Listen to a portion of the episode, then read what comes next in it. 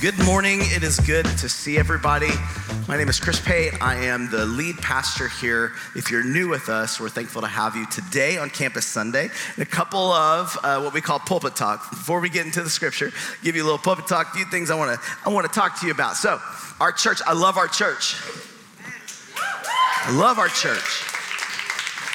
And we have a Super Sunday potluck party, and we want to invite you. But one thing about our church, man, people don't like to register. I'll tell you that right now. I love you. God bless you. I know you're afraid that the Eagles are going to win, but here's the deal we want to really encourage you. We are creating intentional environments, not around football, but really around the fellowship and the opportunity to be able to come together. So we want to encourage you. We register, come. We are doing gifts and prizes for the best food, all that kind of stuff. It's going to be really good. And we are trying to intentionally, especially with a lot of new people, some people that just walked in Houston like a month ago that are coming to the church. We're trying to really help connect with a lot of you. And so we want to create these environments to do that. So help us out.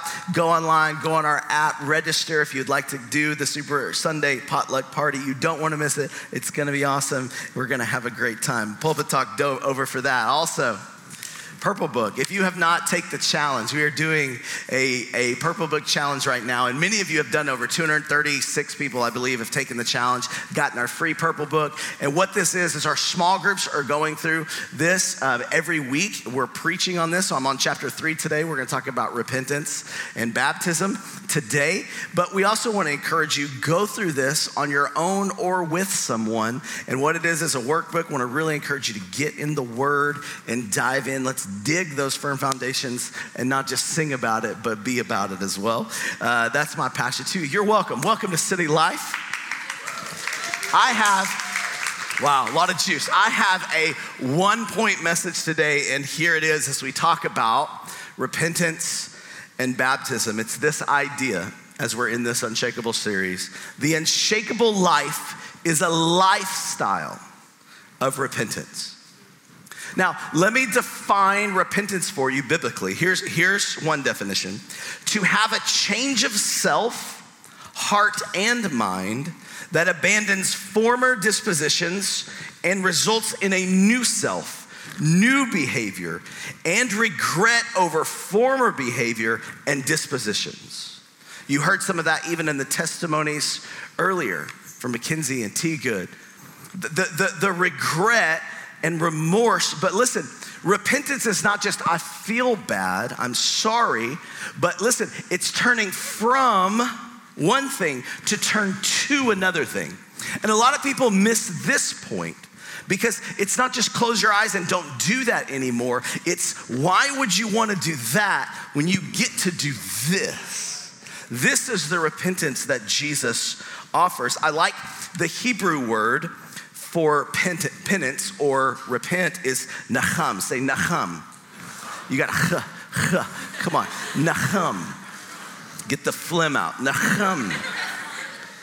I love this word because it's actually an automatopoeia. You know what automatopoeia is? It's a, it's a formation of words from sound. And so in the Hebrew language, the idea or the sound of nacham is what you actually feel. You feel remorse, nacham. You're supposed to sense it, to feel it. You feel a sense of regret for former behavior, but also you turn to do something different. I like one definition said, Nacham is not just turning or turning away towards something, but actually canceling your plans. I like that definition of repent.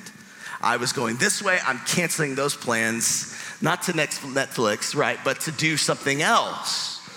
And that's what the idea of repent is. Scripture in Proverbs 4 says this The path of the righteous is like the morning sun, shining ever brighter till the full light of day. But the path of the wicked is like deep darkness. They do not know what makes them stumble. This idea of repent is all throughout scripture because it's stop going this way and start going this way. Change the way you think about God, about life, about your position in life, and come into God's way of living and God's kingdom. And it's Jesus who came on the scenes and he used this word. In fact, Matthew 4 17 says, From that time, Jesus began to preach, saying, Repent for the kingdom of heaven is at hand. Now, again, we think repent, right? And we think turn or burn kind of idea. And Jesus is going, no, no, no. Change the way you think, which then subsequently will change the way you act, because every time in life you think, then you act. You think, then you act. Change the way you think, and then it will govern your feet in acting the right way. And what he promises repent, because God's kingdom is here. The path to the kingdom is this way follow me. Now, it's funny in our culture today because I know a lot of people like, I hate church, I hate organized religion, I hate all that, but I love Jesus. And my first question is Have you actually ever read about Jesus? Because this dude was savage. He wasn't just, oh, great, you know, shiny, happy people holding hands and like little fat babies just around his head all the time. Everybody's like, oh, every time he talks, everybody was just like, this is just everything. In fact, he made a lot of people mad to the point they killed him. The things that he said were astonishing and yet rang true in every heart because that's what truth does. Truth, you know it like that note when you hear it. You know when it's off ugh, and you hear it when it's on, ah. And Jesus came, ah, and everybody went, oh. he came on the scene, not with just God loves you. Yes, God loves you, and let me show you God by looking at me, but also change your perspective on life, change everything. And, and I could give you more definitions and show you more scriptures, but one thing I love that Jesus would do is he wouldn't just give you bullet points, he would actually give you a story. Let me give you a story because we all live in story. We all love story. And we love the idea and we kind of walk in the story. Some so much are like in the Star Wars story that you really actually think you can like change people like you really feel like you have Jedi powers because you're so in that reality, right? Some of us are so in the story, and Jesus says, I've got a much better story. And let me tell you, by the end of this message and reading the story of God, it doesn't make repentance nacham, just this drudgery thing. It is, why would I not want to walk in this story? It's a more beautiful story. What the world wants to do is do a caricature of Christianity and say you have to have this political belief or you have to act just like this. And we go, I don't like that story. And Jesus comes in and says, There's things you need to believe for sure, but there's more important a father to be loved and a father who loves. He enters into us into this story through changing the way we think about God and life. And let me start. If you know Luke 15, you've heard probably a message, if you've been in church at all, on the prodigal son. And that's the story we're giving today. But here's what I want to ask you to do. Sometimes I love when people are like, I don't know anything about scripture because it's like, oh, get ready. Because some of us, we grew up and we've heard the prodigal son and we already have this familiarity. Yeah, I got it. And I promise you don't. And if it doesn't continue to amaze you, something's missing. Let's look at what Jesus does to tell a story. And let's start with who he's talking to, who his audience is, because he's a master teacher. And one of the first things you do when you're teaching is know your audience. It starts with this, verse 1, chapter 15 in Luke. Now the tax collectors and sinners were all drawing near to him. These tax collectors and sinners loved something about Jesus and his message. And the Pharisees and scribes grumbled, saying, This man receives sinners and eats with them. So he gave them a checklist of things to do. No. So he told them a story. Now, let's stop before we get into the story because, again, context matters. So, you have on one hand sinners and tax collectors. That's you guys, all you guys, okay? You have on another hand scribes and Pharisees. Sorry, students, you're, you're gonna be Pharisees today, okay? And, and what this is, is two people, two different audiences, rebellious and religious. And Jesus knows there's questions about why the rebellious are endeared towards him. And the religious are mad. How dare he? So he tells them a story. And notice right away in the story, he's speaking to two different people. He said, verse 11, there was a man who had two sons. The younger of them said to his father, Father, give me the share of property that is coming to me. Now, in our Western mentality, when we read this right away, we go, well, this is bad. But a lot of us, especially some of our parents that are afraid to discipline their kids, I'm not telling you how to do it. I'll tell you how I grew up, and I'm not advocating for it, but I was never spanked because I got whooped, okay? Very different, very, very different, okay? The fear of God, okay, was, was in me. A lot of fear. Now, I'm not, I'm not advocating anything, so don't email me. If you do, g at clchouston.com. Uh, but listen, I'm not telling you how, I'm not telling you how to live your life, but in our culture today where we just let people just do whatever they want and we'll, we'll just kind of let them kind of raise the parents, so to speak, that is not this culture. So we might like, I hate you, slam the door, and we're just like, oh, you know, Timmy's just going through something, right? And, and, and, and we get that at a really young age in some ways. We get it, okay? But in this culture, they are not that individualistic and just kind of let them be them. It is an honor shame culture.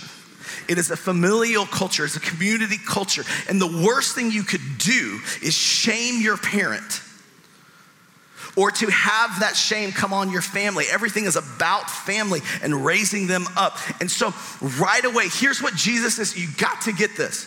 He is painting the picture of the worst kind of person in their culture. That you would rather your kid be a mass murderer. You understand? Than what he is painting right away. Because the kid goes to the father and says, Give him my share of property right now. Well, when does he get that share of property? When the father dies. So he's telling the father, You are dead to me. I don't want to have anything to do with you. I wish you were dead. Give me my stuff that's owed. Listen, in that culture, you could kill that kid, you could beat them on their way out. Don't you ever like get them out of there. That would be the proper response. So, right away, everybody listening is going, oh man, watch what happens. And he divided his property between them.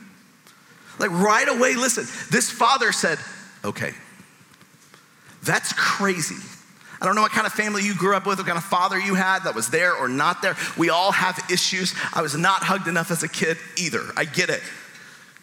In that culture, right away they're already going, this is some kind of weird story. Because not only did he divide his property, but their property means he would have to get rid of land, sell land, sell cattle. I mean, it, that word property in the Greek is actually bios, livelihood. Your very life, you're dividing. And your son wants nothing to do with you. And what does that say about all the people around you as well? Now, not many days later, this younger son gathered all he had and took a journey into a far country. And there he squandered his property in reckless living. And when he had spent everything, a severe famine arose in the country, and he began to be in need. See, before he had everything he needed, he has inheritance, he's going out, he's partying, he's doing his thing. It says he goes to a far country. And even though a famine hits and he begins to be in need, he is still not turned and repented. He's still thinking maybe it will work out. And you've seen these people, maybe you've been this person where you kind of said, God, I'm gonna do my own thing, or parents, I'm gonna do my own thing, or whatever. And you go off, and at first everything's good, and people really like you, especially when you pay for things and everything's going really, really well. And then you hit bottom. Maybe a hurricane hits, maybe COVID hits, something on the outside that you cannot control because the world's not just wrapped around you and what you can do. There are so many things happening in the intricacies of life that you cannot control. Famine hits, and all of a sudden, he's in need, but he still has not repented. Verse 15 So he went, I'm gonna figure this out and hired himself out to one of the citizens of that country who sent him into his fields to feed pigs. Now, you're in the story. If you're listening and you're from a Jewish perspective, going, oh, so he went to the Gentile area. Not only did he leave his family, he left his religion, everything, and he is with Gentiles because, see, Gentiles farm pigs, Jews do not. It's not kosher. So we're getting more understanding. This guy is the lowest of the low, far, far, far from his father. And it said this and he was longing to be fed with the pods that the pigs ate, and no one gave him anything. He got to the very bottom, and sometimes, sadly, God, in His love for you, lets you go your own way. It's, God, it's called God's passive wrath. He will let you just go your own way because He's not gonna just chase after you and make you, He's gonna let you go in love, do what your heart desires to where you will be crushed. Because scripture says this you'll either humble yourself or you will be humbled in God's grace to come to the end of yourself. And this is where he comes to things. Notice what it says in 17. But when he came to himself, another scripture, other verses say, when he came to his senses. I like that. He came to his senses. It's like he's been thinking, I, am gonna figure this out. I'm gonna do this. There's no way I can't go back. I gotta pursue, continue. And he came to his senses as he's looking at a pig eat. And he says this How many of my father's hired servants have more than enough bread, but I perish here with hunger. He's like, maybe my dad wasn't that bad. I will arise and go to my father, and I will say to him, notice what he says Father, I have sinned against heaven and before you. I am no longer worthy to be called your son. Treat me as one of your hired servants. First of all, this isn't like us where maybe we could just go back to our parents and they'll receive us. Listen, they could, he could die going back to his parent at this point squandering everything, nothing, you're dead to me. He could be killed. But at the best in that culture, the parent could hire him back as a servant so that he's just at least fed and taken care of, but he'll never be a son again culturally. And that's what he asked for. Just make me a hired servant. You're a better, I'd rather be your slave than this person's slave. Notice what he says, verse 20. And when he arose and came to his father, but while he was still a long way off, his father saw him and felt compassion and ran and embraced him and kissed him. Listen, he didn't run and strangle him. He embraced him. And it says this while he was afar off, which means the father was looking, was longing for his return, even though he wanted nothing to do with him and wished he was dead. Still longing. What, this is a great father. I don't know about you. This is a father you want. This is a relationship you want.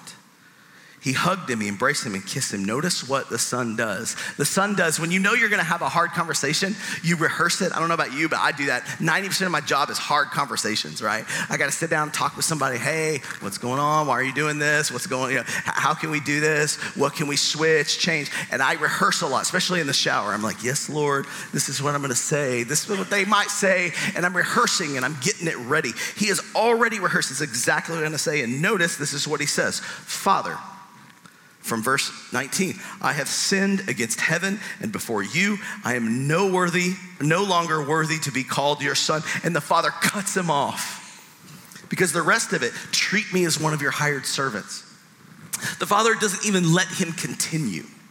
Notice what he does. But the father said to his servants like okay okay son Servants, bring quickly the best robe and put it on him, and put a ring on his hand and shoes on his feet, and bring the fatted calf and kill it, and let us eat and celebrate. For this my son was dead and is alive again. He was lost and is found. And they began to celebrate. You have to understand the hearers that Jesus is talking to would be going, What? Because he didn't say, Son, you stink, because he probably came with rags half naked, smelling bad with pigs, and get a bath, bro. What do you do? I don't care how you came, just that you came. Isn't that the gospel? How you are. Don't try to clean yourself up, brush your teeth before you go to the dentist and get a cleansing. Listen, it, what's done is done. Don't do it. Like maybe mouthwash, because that's nice. You can't fix it at this point. And God says, I don't want that. In fact, I detest that. Come as you are, and I'm not gonna tell you to get a bath. I'm gonna put a robe, I'm gonna put a ring. And what that is, we don't understand that. He is adopting him again as a son. What kind of dad would do this? Jesus going, there's a different story than what religious people are trying to tell you all the time. He celebrates. He says, Fogo de Chao, here we come. Get that fatted calf? And we're partying. Now, is that a beautiful story or what? We love that. And we constantly talk even about the scripture, the prodigal son. But listen, there are two types of people rebellious and religious. It does not stop there. This is called the prodigal sons. There's another son. And it says this Now, the older son was in the field. What does that mean? That man is working. Anybody ever worked a farm at all? Worked on a farm? It's harder than HEB, I'll tell you that. Like HEB, but you got to actually deal with animals.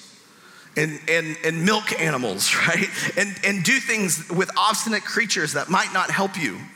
And there's a stink and a sweat, and you get up early, and it says, That son did not squander, but he had been there and he's working. And as he came and drew near to the house, he heard music and saw dancing.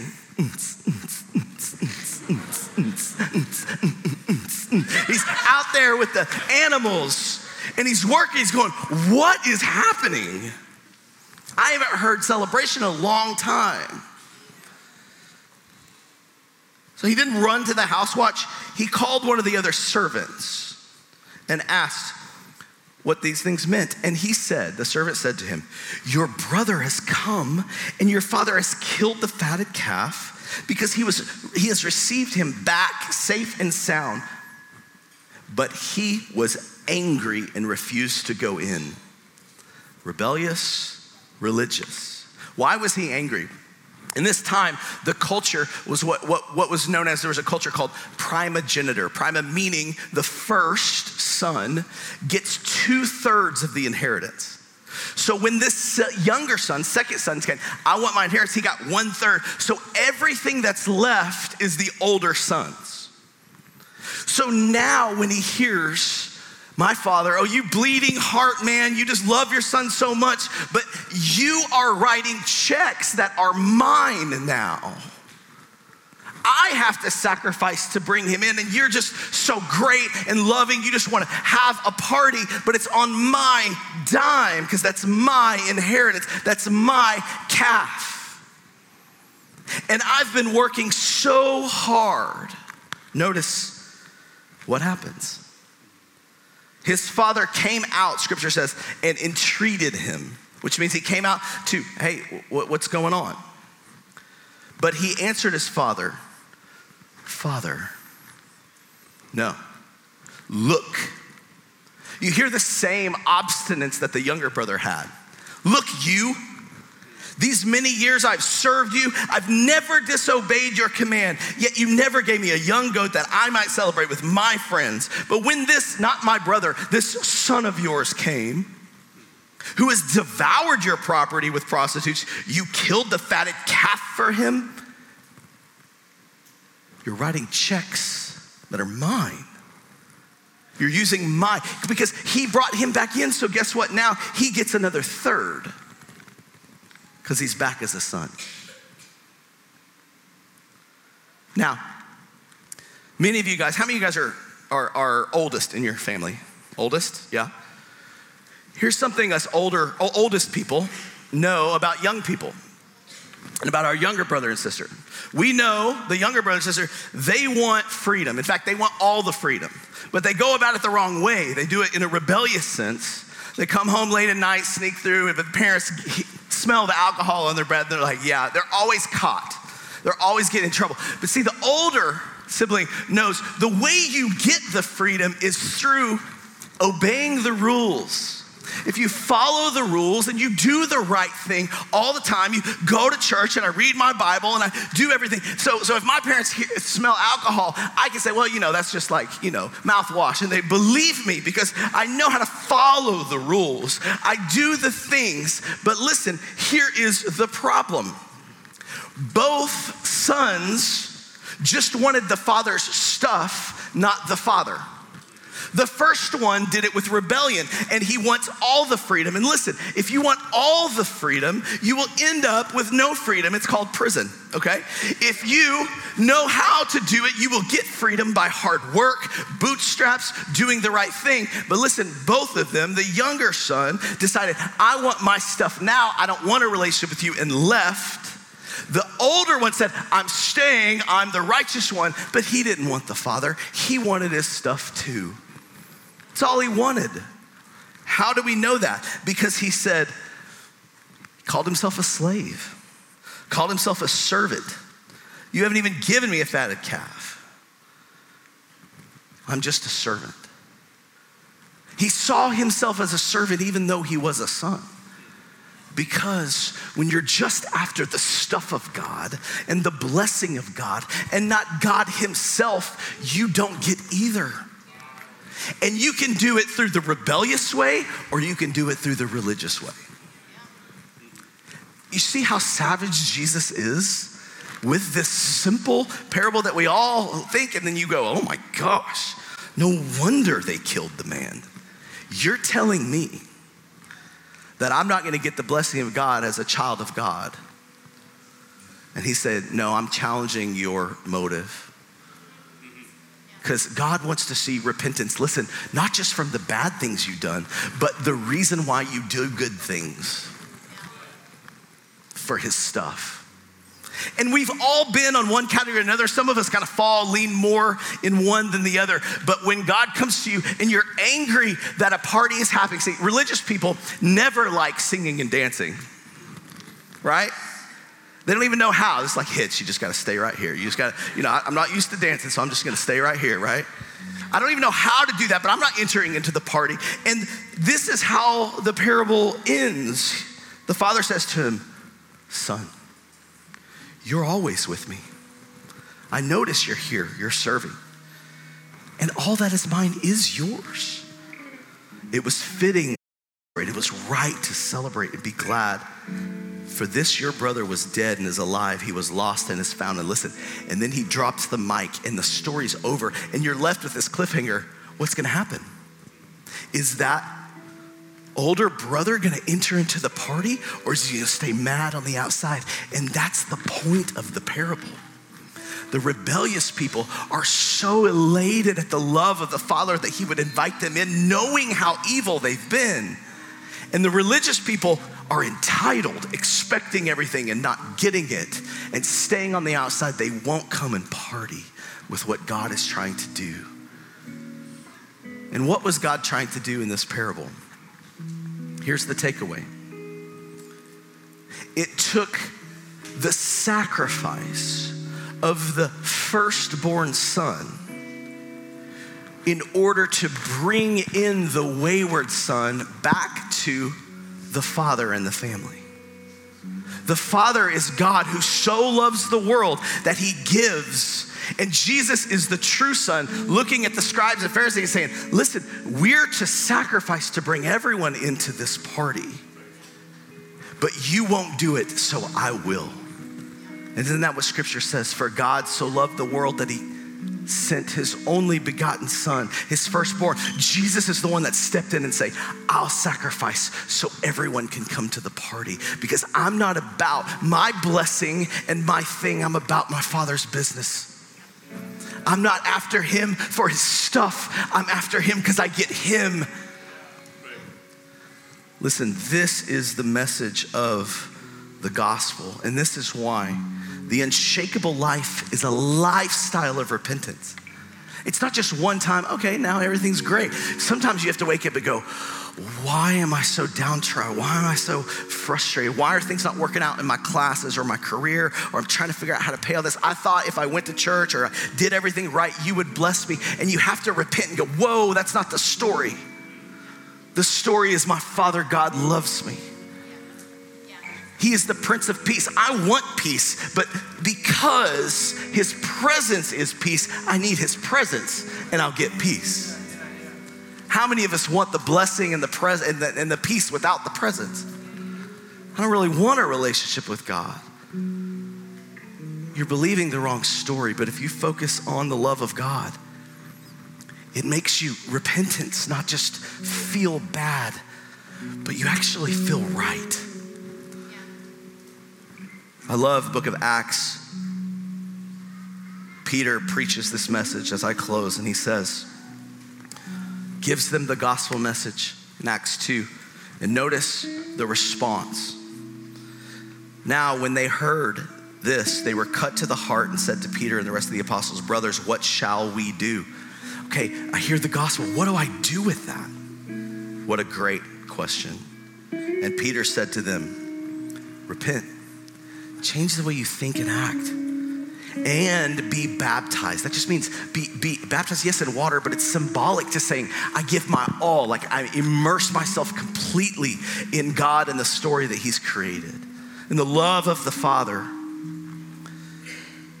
Change the way you think and be immersed. Every one of you in the name of Jesus Christ for the forgiveness of your sins, you receive the gift of the Holy Spirit. Love the better, truer, older brother who did sacrifice to get you in. Immerse your life in him.